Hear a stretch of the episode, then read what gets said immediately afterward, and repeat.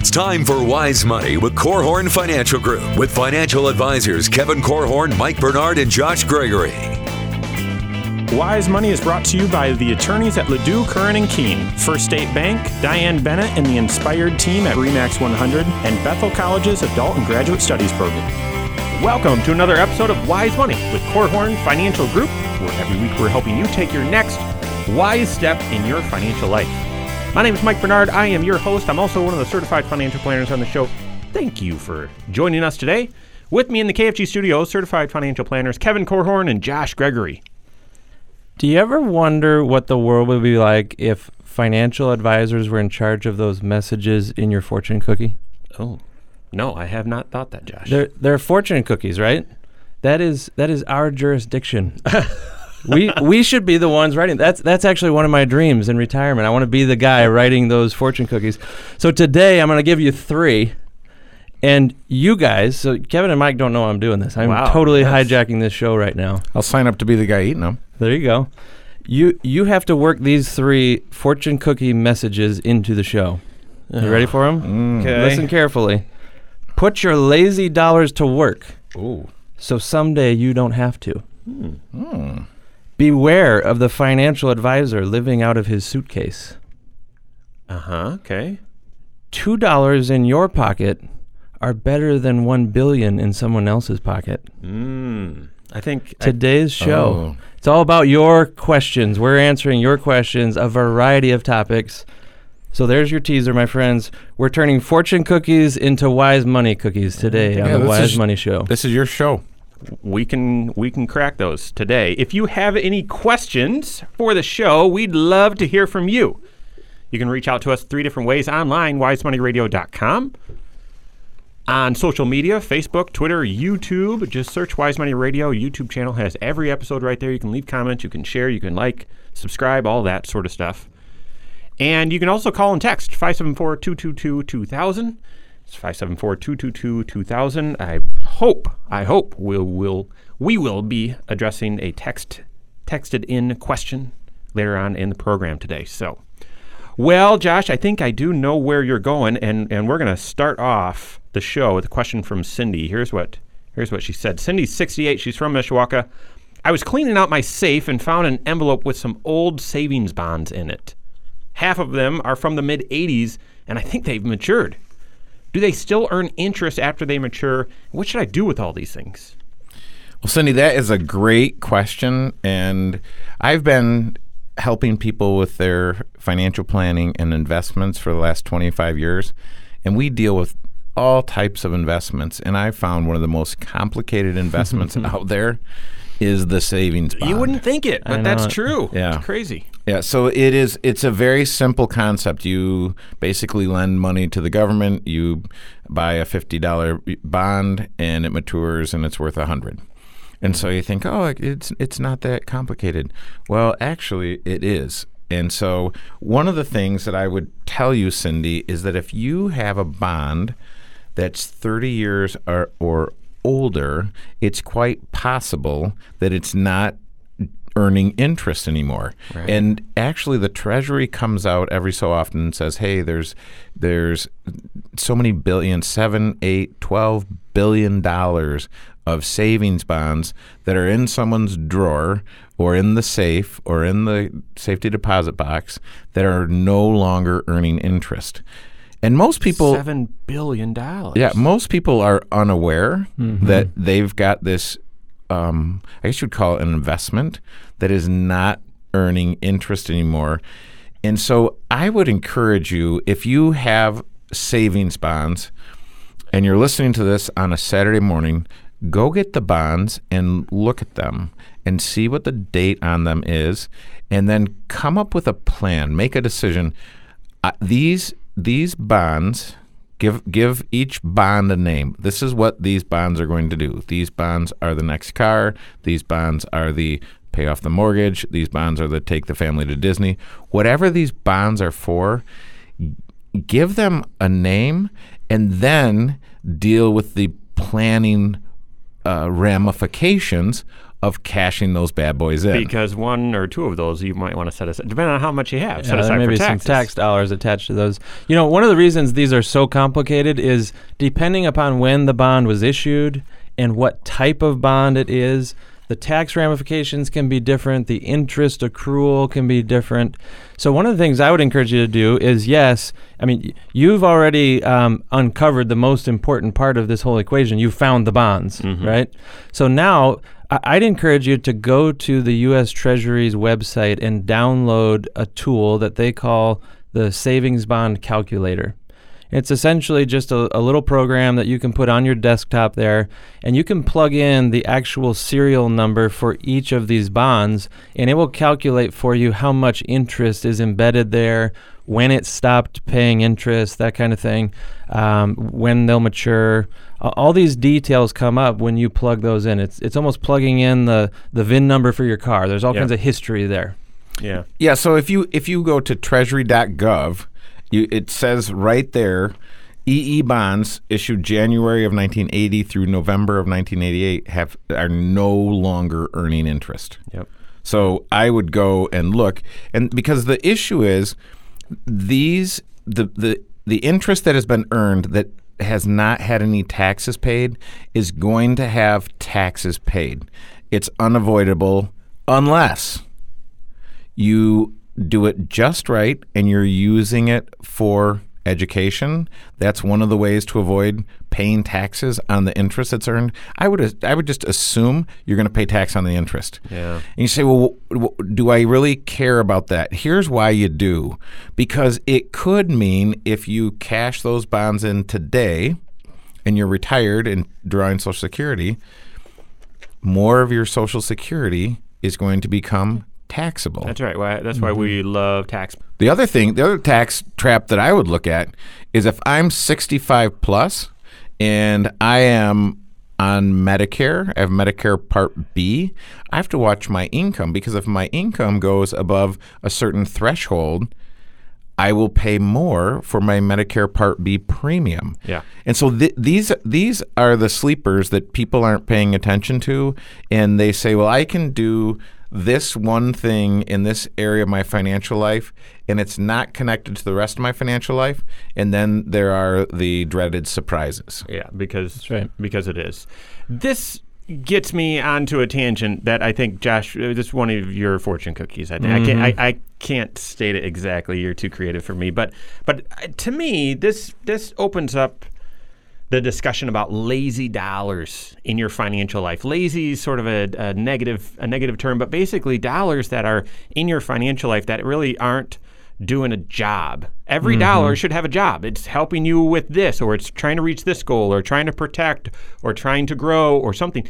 And when you have dollars sitting in your financial life that aren't assigned any job, those are those are lazy dollars. Thinking of seven billion dollars people don't know about that's not earning interest. Those are lazy lazy dollars. Yeah, when mm-hmm. I read Cindy's question, I, I kind of cringed because you know there's been a whole bunch of years that have gone by where those investment dollars have been sitting in that drawer not earning any interest. So they're not fulfilling whatever purpose they had originally when Cindy or she and her husband, whoever purchased them, they bought them for a reason to earn some interest, to grow some dollars for the future, but they've stopped doing that job along the way. They're no longer earning that interest. And unfortunately, it happens all the time where folks do have money that could be doing more work for them. Yeah. And I don't necessarily mean earning a higher rate of return.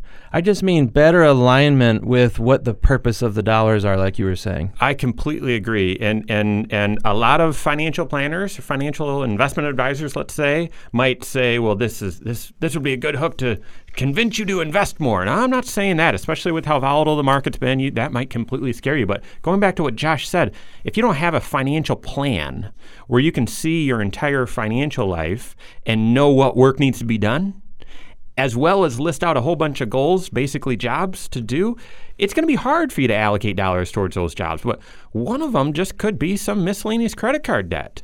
It's pretty common for people to have you know, thousand, couple thousand, fifteen hundred, what seems like a very manageable amount of credit card debt, but that interest is 16% or 18%. It seems small, but as a percentage, it's big. It's big. Yeah, I met with a couple who are paying very little in taxes, and they have a bunch of savings bonds that they inherited, and they said, "Oh, we're just going to hold on to these for our kids." And I said, uh, "Do you think your kids are paying more in taxes than you are?" Right. And they said, "Oh, they for sure are." And I said, "Well, if you don't pay taxes on them, your kids are going to." That's the planning approach. That's the planning approach. There's a couple other examples of lazy dollars that we want to point out so that you can make sure they've got the right job to do, as well as should you buy cancer insurance? That's another question that was submitted to the show. We're going to tackle that one as well. That and more coming up here on Wise Money with Korhorn Financial Group.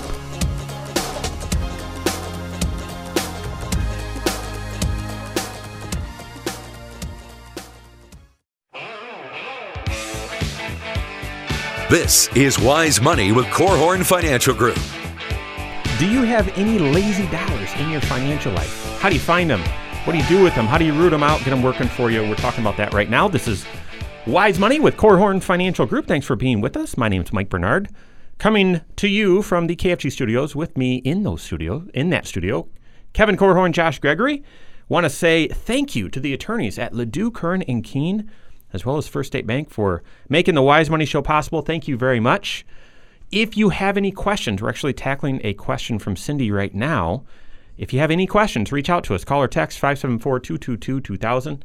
Online, wisemoneyradio.com. You can submit a question right there on the right. And lastly, you can find us all over social media Facebook, Twitter, and YouTube. Just search Wise Money Radio. You can send questions that way as well. So Cindy she's 68 and from Mishawaka, and said she's got some savings bonds that doesn't that aren't earning interest anymore. And we launched off of that and said, well, a lot of people do actually. That's you're not alone, Cindy. And so how do you find lazy dollars in your financial life that maybe once you assigned a job to them, but they're no longer really fulfilling that job? So how do you find those? What are some other examples? And what do you do about it? I, I like the example that you gave in uh, the last segment about using cash that's sitting around to maybe wipe out credit card debt. I had a similar situation with a client over in Ohio who uh, had saved up a bunch of money. She really wanted to buy a hybrid vehicle. But uh, and, and she had all the cash. She was ready to kind of write the check. But she also still had a perfectly fine vehicle that she had inherited from her dad. And it was it was one of those cars where there's still a lot of miles left in this thing, but less value to it. Those are like the, the financial advisor's dream car right there. Um, so she she was very sensible, and she didn't want to just go sell that car, buy the hybrid just because. So she had all this cash sitting around doing nothing, and she was probably going to be sitting on it for a while.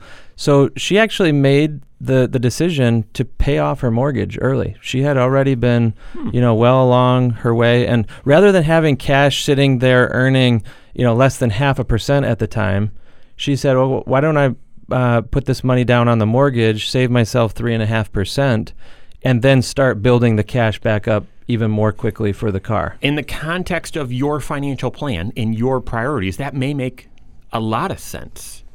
And I want to I want to talk to the person right now who's listening to that, who's starting with the premise, "Oh, well, good for her. I could never do that." I want you to I want you to rewrite the story that you're telling yourself in your mind right now and tell yourself, "Yes, I could do that. I could do that someday." But the only way you're going to be able to do that is you're going to have to do something differently in your life, and that I'm going to say start working with a financial planner. When you're looking for a financial planner, make sure you find one that's certified. And there are lots of guys that just sell investments that have the CFP credential after their name. So find one that operates in the six areas of CFP because yes, you can do that. And I, you know, it, when I'm at the gym and someone's saying, "Well, yeah, um, you know, Notre Dame tickets are now $150 a game. Uh, you know, I could never afford those." I'm thinking, well, actually, yes, you could because you tell me about all the things that you do afford that are important to you. Yeah. So people have. This is what I would. This is what I've learned. One one of the kind of the, the truisms is everyone for the most part has what they want. And if you start with that and you apply it to my life and you say, hey, no, I don't have what I want. Okay, now it's time to do something about it. Well, I like that you you referenced investment advisors out there, f- financial advisors who only focus on investments. That's all they sell all day, every day, and uh, th- there's plenty of folks out there that would say, well, that that client I was referring to, they should have taken that money and bought themselves a good growth mutual fund. You know, start earning their twelve thousand percent a year or whatever the number is. Right? I Uh, did the, not the, the problem is this is a short-term uh, pile of cash or, or attached to at least a short or intermediate term need. You don't go attach it then to a long-term investment that can be volatile up and down. Obviously, we've seen in recent markets just how volatile things can get at times, right? Yeah. And you don't want the market to be pulling your investment down just at the time that you are ready to go buy that car or use that cash for whatever its purpose was. So don't take the bait here and listen to lazy dollars and think, well, I've got an emergency fund sitting there. I've got to go invest that because these guys are telling me those those need to work harder for me. No, if the purpose of that dollar,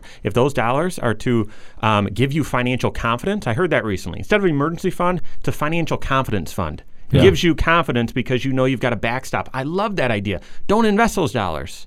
Now, I would also say it might be lazy to keep them in your checking account.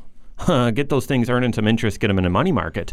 But but don't take the bait here and think, well, in order to avoid lazy dollars, I need to have them invested. No, you need to have them consistent with the goal with your financial goals and your financial plan. That's the point. You know, one of the places in the financial plan that often we see lazy dollars showing up in the form of missed opportunities. Yep. You know, how many folks have we ever met who are paying the college bills for a son or daughter, but they're not running the money through a 529 plan first?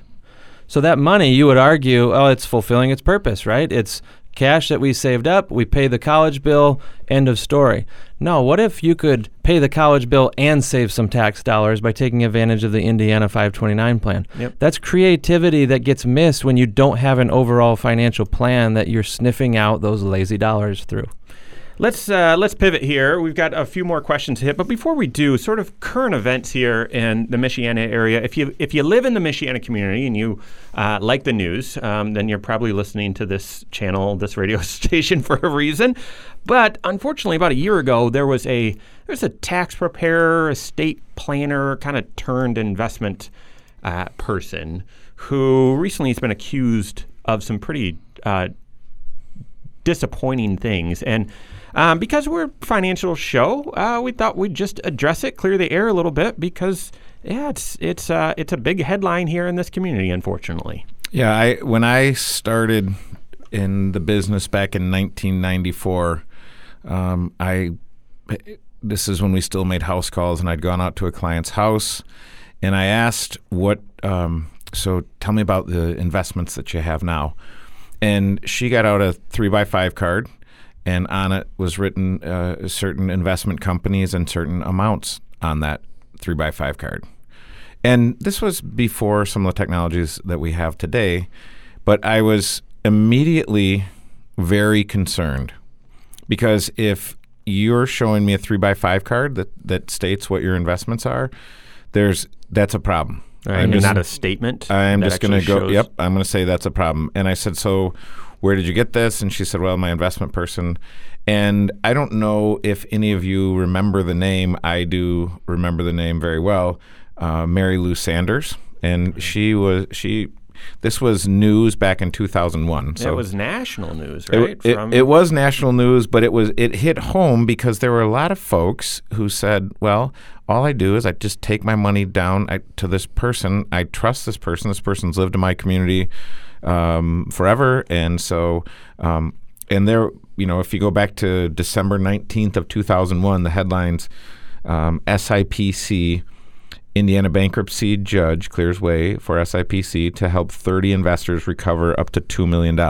Hmm. So people say, well, what is, well, this is a jargon free zone. What's the SIPC? It's the Se- Securities Investors Protection Corporation. So it's similar to what the banks would have with FDIC. And so the SIPC protects against fraud. So if you're looking at your investment statement and say, man, October was a tough month, I wonder if I can cash in on the, my SIPC insurance that my guy or gal has. Nope, it's not for that. It's not to protect against the the ver- Volatility of the markets going up and down. Yep. Right. It is to protect you against fraud. And so if you look and and the reason why is we've had folks that have come in to our office and said, "Hey, I'm looking at the South Bend Tribune. I now I've there's been 5 articles about this person um, who has had their law license suspended indefinitely. The judge ordered this person to pay two million dollars to their clients. So I there are some basic protections that we're probably going to have to get to in the next segment that you just want to have to be aware of, because when when you think about investments and um, financial planning and these things, this is a trust business. I would encourage you to trust but verify, and we'll get into a few ways that you can do that in the next segment. Plus, we've got Bruce's question coming up about whether he should buy cancer insurance or whether nursing home insurance is just fine en- enough. But also, oh, about a month or so ago, the mega millions became the mega billions. Did you have any fantasies? We're going to talk about that and more coming up here on Wise Money with Korhorn Financial Group.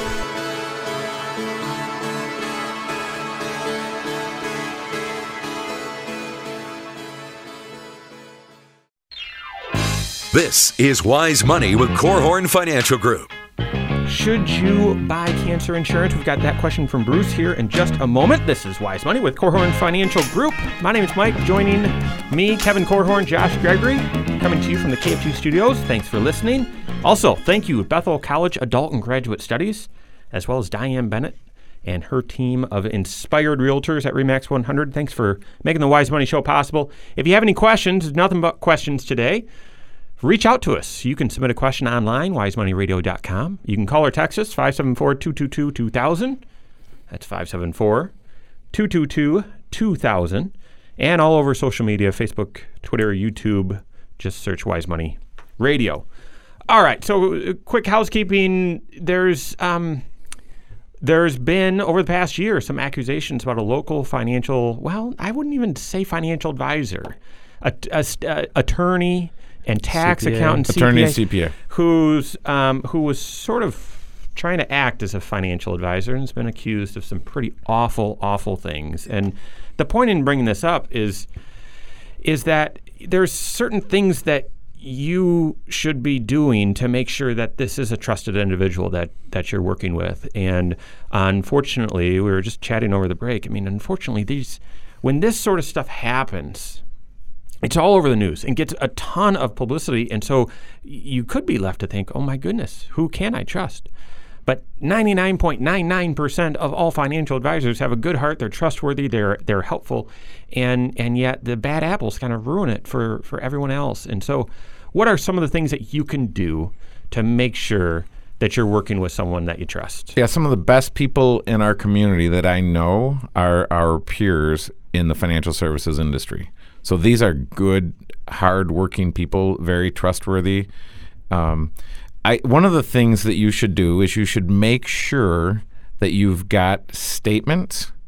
And so, whether a lot of people today have electronic delivery of their statements, so do the work to make sure that you can log in and check your statements, see a balance. You know, the people looking at their October statements aren't terribly excited. You looked at your September statement, you were absolutely over the moon delighted. that's right. So, this is why you don't look, you might not want to look at your statements on a monthly basis. But the point is, you know, you, you don't want to rely on your financial, your investment professional to just create their own statements, Right. Because that's where fraud, that that's where deceit and lying can come in. You want to get a statement or have online access directly to where the money is held. Yeah, actually, so we're we have all kinds of compliance, and we are not allowed to create statements for our clients. Right. That's a compliance issue. The other thing that you should be suspicious of is if you're working with a financial professional and they bring up anything in their personal life w- which suggests they might need some money, uh, and or if they're asking to possibly borrow money from you. Yeah. So th- again, the, the the six articles that were in the South Bend Tribune about the one bad apple don't do anything about the truckload of good apples. It, did- they, they, they weren't those weren't referenced. It was just saying, hey, this is a, a, a bad guy needed some bad stuff. Part of the reason though that people get exposed to that is they think they're entrusting money to a professional who is getting them into a legitimate investment and maybe they even print up on their little word processor some sort of certificate that says here's what you own, some sort of a certificate of ownership or shares or something. But that's exactly the thing that uh, gets people exposed to fraud because they're not actually entrusting money to someone where there's watchdogs looking over them. Sure. In our industry, we refer to someone who holds your money for you as a custodian you know, some big names out there like Fidelity or Charles Schwab. These are huge organizations that their sole job is to hold your money safe for you and help you um, actually implement the investment ideas that you and your advisor come up with together. What you may not realize is that there are all kinds of regulators watching over their shoulder, making sure that they are playing by all the rules to help protect your money from fraud. If you're writing checks directly to a financial advisor, uh, other than maybe a fee for them to prepare your taxes or build a financial plan or something, then uh, the, the risk is that you may be exposed to something you shouldn't be. Yeah, that's a that's a good one. Who, when you're writing the checks, who are you writing the checks to? So we custody our client assets at Fidelity. So when a client's writing a check, they're writing the check to Fidelity. And another thing that I would encourage you to do is if you have um, a lot of times we're we're working with a couple. And so the couple comes in, they're both hearing what we're saying. What? They're both processing. They're both thinking through it. They're leaving. They're saying, What in the world did Mike just say? It doesn't make any sense. right. And so they they're able to process and work on this. If you, if there's someone that's either uh, single or widowed, or if it's a couple that is getting to a point where th- things are slipping just a little bit, I would, everyone needs a financial advocate. So I would encourage you, if that's your folks or your aunt and uncle, I would at least volunteer to join them when they go and meet with their advisor. Mm. And their advisor should welcome you. Their advisor should not feel threatened yeah. by you. They should not be worried about anything. Um, their their advisor should welcome you with open arms and say, "Hey, listen, I want to explain to you the strategies that we're doing." And and um, to be trustworthy, you need to have character and competence. And so, with the financial professionals that you're asking to help serve you, you you should you should have a sense of what their character is. Ask them questions. What are they involved in? Do they volunteer? What, what do they care about? Are they talking about their family? Are they talking about their kids? Or, you know, to, to get a sense for what their character is. And then hopefully you're also getting a sense for their competence. But it's really being trustworthy is, uh, is a blend of those two things. Okay?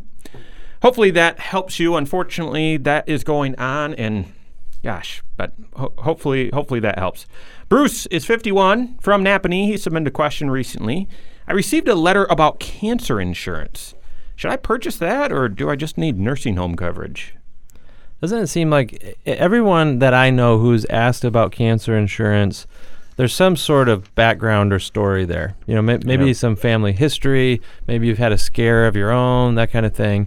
And the the worry is that man, what if what if I'm next? We all know somebody who's been affected by sure. cancer, and uh, you, you hate seeing what they go through but then the financial strain that sometimes accompanies that health concern uh, makes people wonder about cancer insurance. Well, I even just to just to make this a little bit bigger. So we are uh, always trying to sharpen the saw here and learn new things and get uh, the fresh ideas. And so a big group of the Korhorn Financial Group family, all of our advisors and many of our advisors in training just went to the national conference for the Financial Planning Association, and there the the Financial Planning Foundation was actually raising money to help families struggling with cancer and the financial ramifications of that, and actually gave a very I'm a crier. I'll just admit that I am a crier. I was bawling my eyes out listening to this couple with what they dealt with. And the Financial Planning Foundation is trying to step in and help. However, I do wonder is cancer insurance a solution to that? Or are other areas of your financial life and your financial plan, do they provide the financial solution? Exactly. Not I, the emotional solution, but the financial solution. That's right. That's right. To me, there's a checklist of questions that you need to ask yourself uh, before you would make a decision on on cancer insurance, do you have adequate health insurance in place? That's right. You know, it's your health insurance that's going to pay these medical bills if you get terribly sick with cancer or, or something like that. Do you have strong long-term care or sorry, long-term disability insurance? That's often one of the concerns. Like, what if, what if your cancer story, God forbid that you uh, um, are visited by that terrible disease, but uh, what if it prevents you from working for some period of time and there's an income hit? That's that's often the case with some families, especially if it's the main breadwinner that uh, gets hit with this. Do you have a big enough emergency fund to cover um, your medical expenses, your deductibles, that sort of thing, especially if this is going to spread out over more than one calendar year Right. and you're having to hit a deductible two, maybe three times? Uh, and do you have enough margin and flexibility in your budget to be able to adjust and maybe live more financially lean for a, a period of time? Oh my goodness, Josh! So uh, the Wise Money Show is it's unscripted. We have you know a path that we're traveling down with questions and whatnot, but we don't script anything that we say. Josh, those are the exact points that that I would that I would say. Now, you've had cancer, and you you know in your family. I've had cancer. My it, it pretty much everyone knows someone who's dealing with this, most likely in your in your own household. And there are financial ramifications. So that list, those questions that you just asked, is not a way to say this isn't a big deal financially. No, it is. But I would encourage you, we would encourage you to prepare ahead of time with the right things in place as opposed to transferring money to an insurance company for cancer specific insurance. That's right. If you have the right answers to those questions, cancer insurance is less helpful in your financial life. We've got more coming up here on Wise Money with Korhorn Financial Group.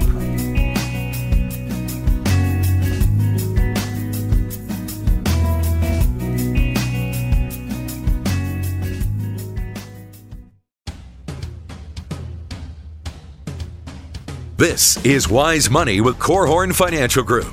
Wise Money is brought to you by the attorneys at LaDue, Curran and Kuehn, First State Bank, Diane Bennett and the Inspired team at Remax 100, and Bethel College's Adult and Graduate Studies program. What would you do? Where would you go? What? How much fun would you have if you won a billion dollars? We're going to talk about that. Obviously, that happened here in the United States just about a month ago. million I'm sure everyone's been fantasizing about it. I have since oh, I was probably three. We're going to talk about that in just a, just a minute. My name is Mike Bernard.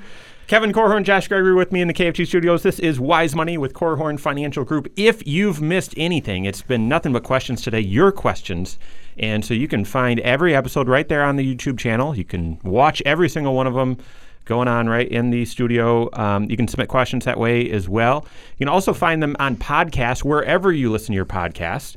Uh, so it's on Google Play, it's on iTunes, it's on the streamers, all that sort of stuff. You'll want to search Wise Money with Korhorn Financial Group. That's Korhorn with a K.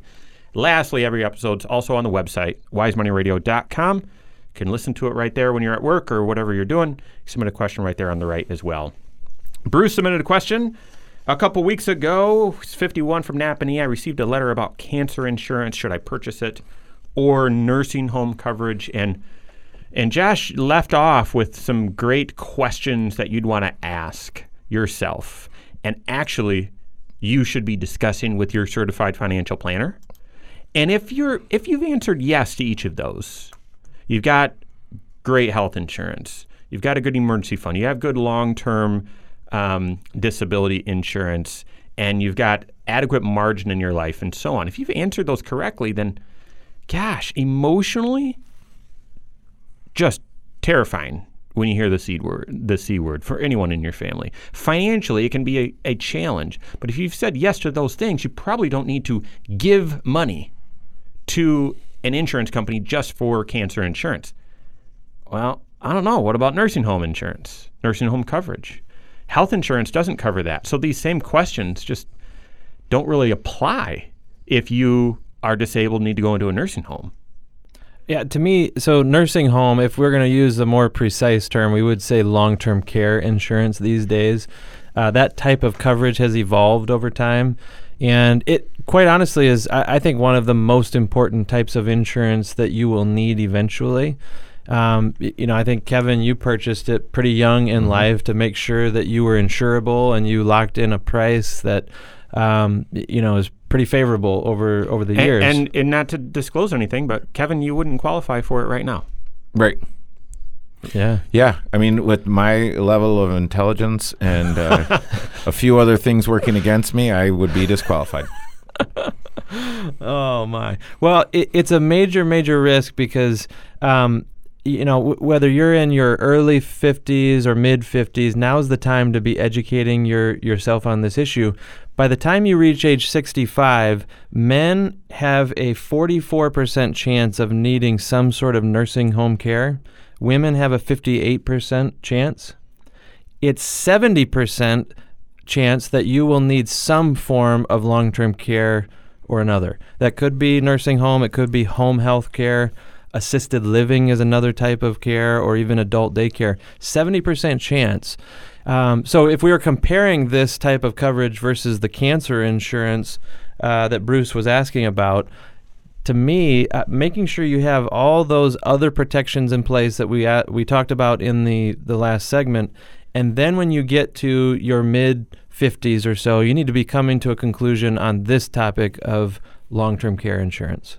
That's right. I mean, the your health insurance really doesn't help you with those things. Your emergency fund would need to be extraordinary. I mean, hundreds of thousands of dollars. There's not enough margin in your monthly budget to afford home health care and a nursing home. So so this that would be a risk that you should transfer, but it's got to be in the context of your overall financial plan. It has to be. So great question, Bruce. Thank you very much. Oh, last month or so, the Mega Millions became the Mega Billion dollars, and someone won it, and just one person won it. That is crazy. South Carolina, and uh, Cindy and I. I'm just going to confess right now, we've never, I've never bought a lottery ticket ever, ever, ever. And so, and and and Andy, if you're listening, you bought me a little scratch off for my birthday. And I won ten bucks, and I de- never even turned that in I just I'm just unfamiliar with the whole process. You didn't know I, how? I didn't even know what to do. And so, but um, so what would you do? What would you do? I'm sure you fantasized about it. What would you do if you would have won? While you're thinking about that, Josh, Kevin, You know, I, I've actually never bought a lottery ticket either, but there was one time, maybe I shared this story with you before. I went into a gas station at a time when, you know, the Powerball or whatever it was was up to 300 million. And the radio station uh, was doing some sort of promotional and they were just handing them out, handing out tickets to people as they came in the door. I didn't even know what they put in my hand. I was just, you know, looking for my Gatorade that I wanted, you know. and uh, I got home and I realized what they had given me. And that entire night, all I thought about was, wow, what could you do with $300 million? Yeah. And I wasted an entire evening of my life uh, fantasizing about the easy money. But it's it's fun to do because for a glimmer of, of time, you have this hopefulness that, wow, what if life could just be better than it is, even better than it is right now? Right, and and so you have to ask the question when you look at your life right now and you you assess your life, what would make your life even better than it is right now? And most people, if they answer the question, it's not more money. It's not a windfall of money. Most people, if they were, if they said, "What would make my life better right now?" It's I have relationship issues with uh, someone in my family. There's someone in my family who's dealing with an illness right now. Uh, fill in the blank. So these these the idea it's because you're tempted to think, oh, if I had that money, I'd solve all the problems. Well, guess what? Steve Jobs died. Yeah. Paul Allen died. These guys were multi billionaires with a B. And they had health issues that they couldn't get fixed. Their biggest biggest problem was a health issue that money couldn't uh, take care of.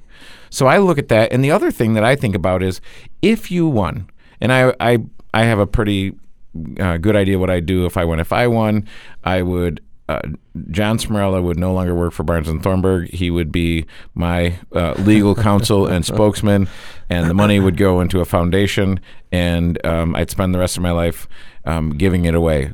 spokesman. Like he, he'd be filtering everything that you say, and Oh, God. Yes. that I'm going to start buying your He- lottery. I know, man. He'd actually Best be investment ever. He'd be sitting here speaking for me on the radio. so, um, but it, it's it's farcical, and if you think about it, you, you look at the odds. People talk about what is it? What are the odds that I win the lottery? I don't win the lottery. I'll tell you, I got an odd for you. The odds are that s- i- seven out of ten people who do win the lottery go bankrupt. Yeah. Isn't that crazy? I actually did a Wise Money Minute on this about about a month ago. It's on our Facebook page if you want to like that and follow that. It's, it's there as well and talks about some of those statistics. And actually, so so so a large percentage file bankruptcy very soon. Actually, a very large percentage end up becoming estranged from those relationships that you would say right now are most important. And a very large percentage end up dealing with some sort of abuse, alcohol abuse, uh, drug abuse, something like that. And so basically, you are most likely better off right now than you'd be Yeah. if you had won the lottery. And I would say I, w- I would say addiction. It's it's Yeah. it's the addictions that get the the lottery winners. And my uh, I have a good friend Joshua Gregory, and I like to quote him. Um, but he talks about how to manage money you need skill and character. And so if I and and uh, if I have poor character and little money, it's barely revealed. But if I have poor character and a ton of money, it's totally revealed. So look at the folks in Hollywood, and you know, um, I can think of examples that I, you wouldn't even want to share. But look at what they're doing, and you say, well, yeah, they have they have some character issues, but it's absolutely magnified by all of this money that they have. Yeah, the problem with sudden money, especially huge sudden money, is you don't instantly have sudden skill. You, you don't s- instantly have sudden experience. If if you've never managed millions before, what makes you think you're going to be great at managing billions? Yeah. right? Mm-hmm. So it's far better for you to build your wealth the good old fashioned way, one dollar at a time, one sacrifice at a time. You can do that, especially with a financial plan. And if you're fortunate enough to fall into sudden money because of a contract or, or a sale or, or a lottery winning, I mean, then then you can go and invite that character and that experience and that maturity from someone else. You can hire it. You can hire it in and and not fall victim to some of those other statistics. So, thank you very much for listening today. On behalf of Josh Gregory, Kevin Korhorn, myself, and all of us at KFG, have a great weekend. We'll see you next Saturday for Wise Money with Korhorn Financial Group. Securities offered through Silver Oak Securities, member FINRA slash SIPC. Advisory services offered through KFG Wealth Management LLC. Doing business as Korhorn Financial Group. KFG Wealth Management LLC and Silver Oak Securities Incorporated companies are unaffiliated.